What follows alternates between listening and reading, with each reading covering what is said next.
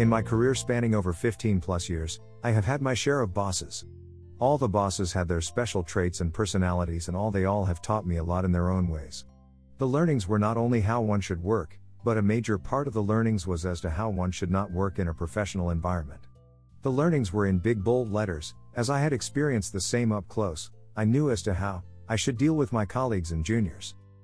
Micromanagement has been the common thread through majority of my bosses, but there was one boss in particular who was such a micromanager that we had to report him every hour as to what we did in the past one hour and what is our activities in the next one hour.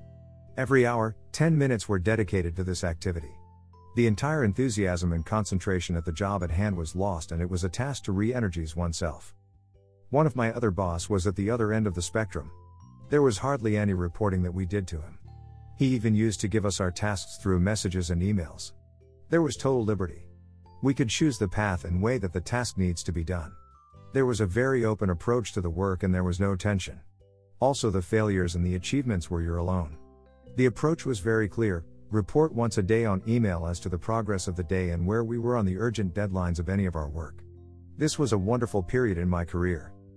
There was a boss, who was mad after Excel. There was a HRMS which was designed for the purpose of getting the HR reports, but still, we needed to vet the reports against his Excel reports to see that there was no error in the same, and this was every single report, every single day.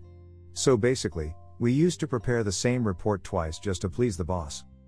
One boss used to call us in the cabin for a small discussion, which used to last for hours, and at the end we used to come out being completely clueless as to why did the discussion even happen, as 99% of the time, there was no conclusion and the famous line was, let's meet again in a few days with a fresh perspective on this discussion.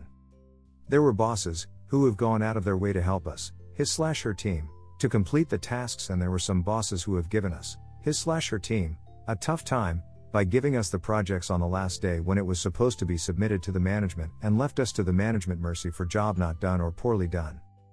A few of the bosses were, how do I put it, very old fashioned, i.e., they did not like even a comma to be changed in the letters, and here I am speaking about appreciation letters. All the letters needed to be drafted exactly alike.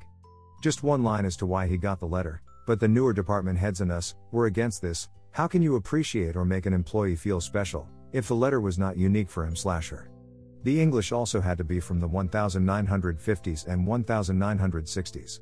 Had to battle with him many times, just to get a letter signed, and mostly, we used to get the department head signed first, so that he had no choice but to sign the same, he signed but with a heavy heart. There was a company, where the letters were written as if they were a literal translation from the Hindi language. One always felt that was it not better, that we shift to using Hindi language rather than make a crude English translation of the same. But no, the management was very against such a change, reasons best known to them alone.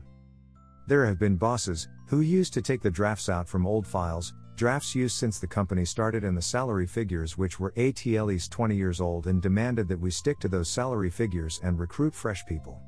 This was the most difficult task, as the workforce which came in at a particular salary 20 years ago were fighting a different market rate war than those today.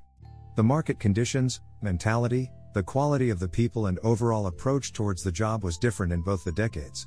But then the boss was never in the mood to listen anything.